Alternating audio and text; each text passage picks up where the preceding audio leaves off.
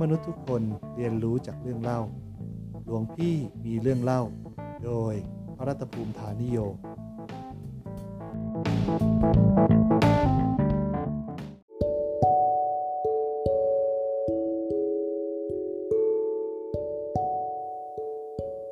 ทุกทุกๆท่านครับ ประเทศไทยในปัจจุบันเราได้เข้าสู่สังคมผู้สูงอายุอย่างเต็มขั้น เพราะมีผู้สูงอายุ คิดเป็นร้อยละสิบของประชากรทั้งหมด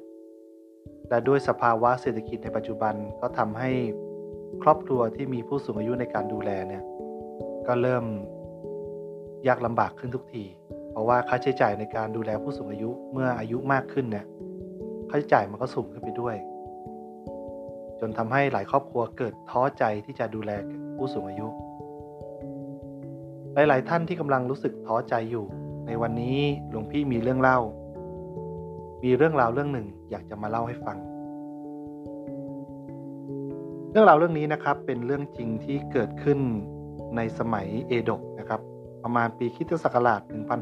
1603 ถึง 1867 ในช่วงระยะเวลานั้นประเทศญี่ปุ่นก็ได้ประสบกับภัยแล้งอย่างยาวนานหลายปีครับ แล้วก็มีประเพณีหนึ่งก็คือ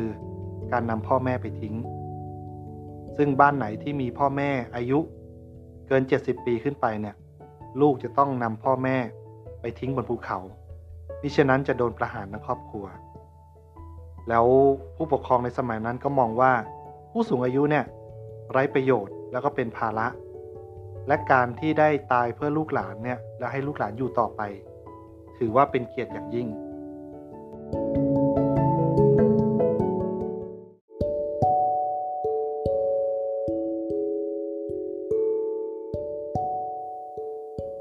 จนมีภูเขาแห่งหนึ่งกลายเป็นสุสานของคนแก่ มีชื่อว่าภูเขา อุบาสุเทะซึ่งแปลว่าอ่าภูเขาที่ทิ้งคนแก่นะครับ โดยที่คนจะขึ้นไปสองคนแต่กลับลงมาได้คนเดียว จนวันหนึ่งนะครับ ก็ได้มาถึงครอบครัวหนึ่งที่มีแม่อายุ 70 ปี เขาก็ต้องจำยอมครับ โดยอุ้มแม่ใส่ตะกร้าแล้วแบกขึ้นไปบนภูเขา และในขณะที่ลูกชายได้ปีนขึ้นเขาไปเรื่อย ๆ เนี่ย แม่ก็สังเกตว่าฟ้าในกำลังมืดลงทุกที ผู้เป็นแม่กลัวว่าถ้าฟ้ามืดลงแล้วเนี่ย ลูกชายอาจจะหลงทางในการกลับบ้าน เธอจึงเอื้อมมือไปเด็ดกิ่งไม้ กิ่งแล้วกิ่งเล่า เพื่อที่จะเมื่อทิ้งน้ำไว้บนภูเขาแล้วเนี่ย ลูกก็สามารถที่จะกลับบ้านด้วยความปลอดภัยเ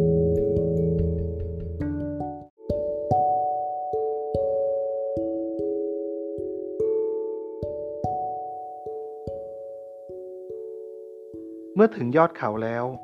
ผู้เป็นแม่ก็บอกกับลูกว่า ลูกแม่ ตอนที่เราขึ้นมาเนี่ย แม่ได้หักกิ่งไม้ไว้ตลอดทางแล้ว ตอนลงเขาไปเนี่ย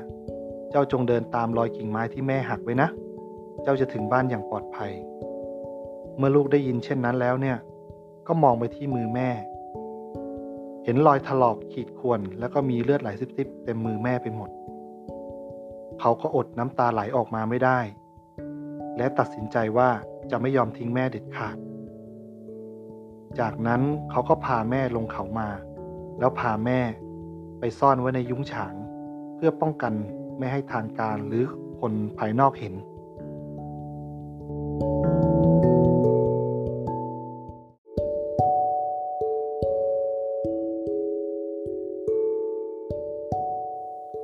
อยู่มาวันหนึ่ง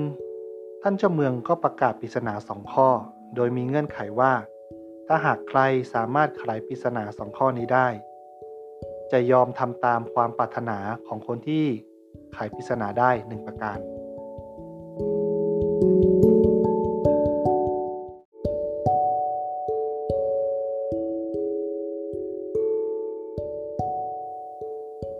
ปริศนาข้อที่หนึ่งก็คือ ให้ฟันเชือกขึ้นมาจากขี้เถ้า ส่วนปริศนาข้อที่สองนั้น ให้ร้อยเส้นไหมลอดผ่านเปลือกหอยสัง แต่การเวลาก็ผ่านไป ก็ยังไม่มีใครสามารถที่จะแก้ปริศนานี้ได้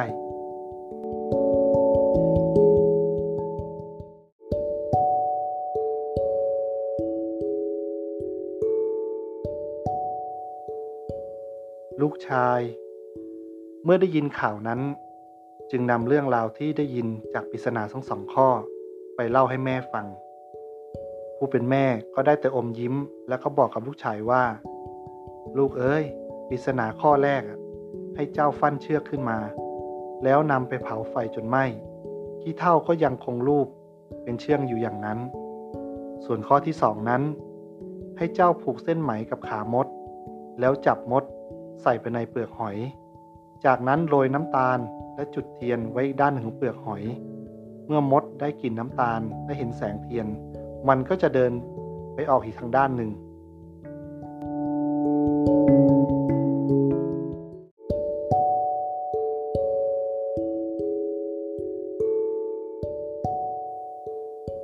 ผู้เป็นลูกชาย เมื่อได้ฟังคำไขปริศนาของผู้เป็นแม่จบ ก็ได้ออกเดินทางจากบ้านไปพบกับท่านเจ้าเมือง แล้วไขปริศนาที่แม่ได้บอกนั้นต่อหน้าเจ้าเมือง เจ้าเมืองนั้นพอใจกับการไขปริศนาเป็นอย่างมาก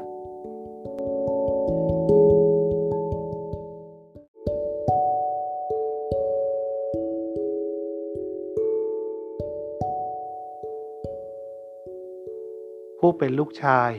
ก็ได้สารภาพกับท่านเจ้าเมืองว่า แท้จริงแล้วคนที่ไขปริศนาได้ ไม่ใช่เขา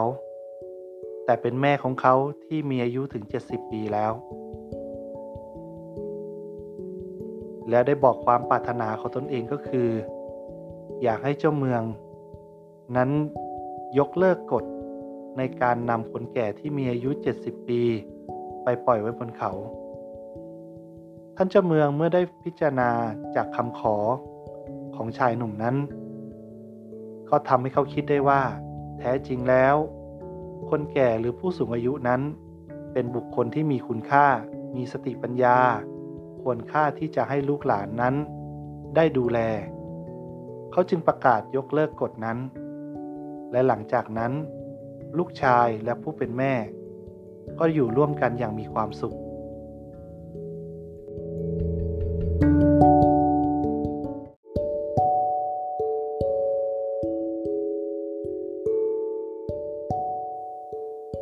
จากเรื่องราวที่ได้เล่ามานั้น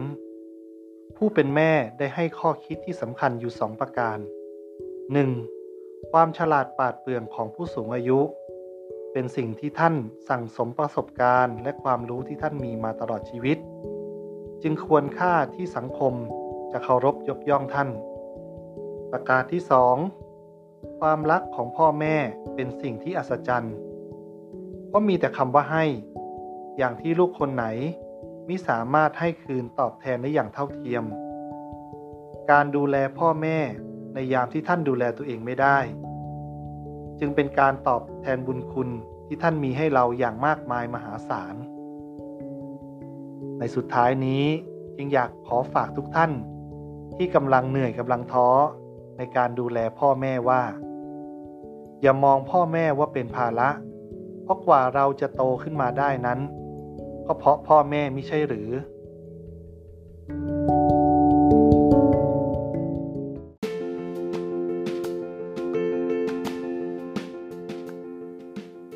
ขอขอบคุณทุกท่าน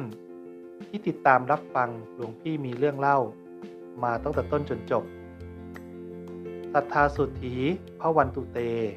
ขอความสุขสวัสดี จงบังเกิดมีแก่ทุกท่าน ขออำนวยอวยพร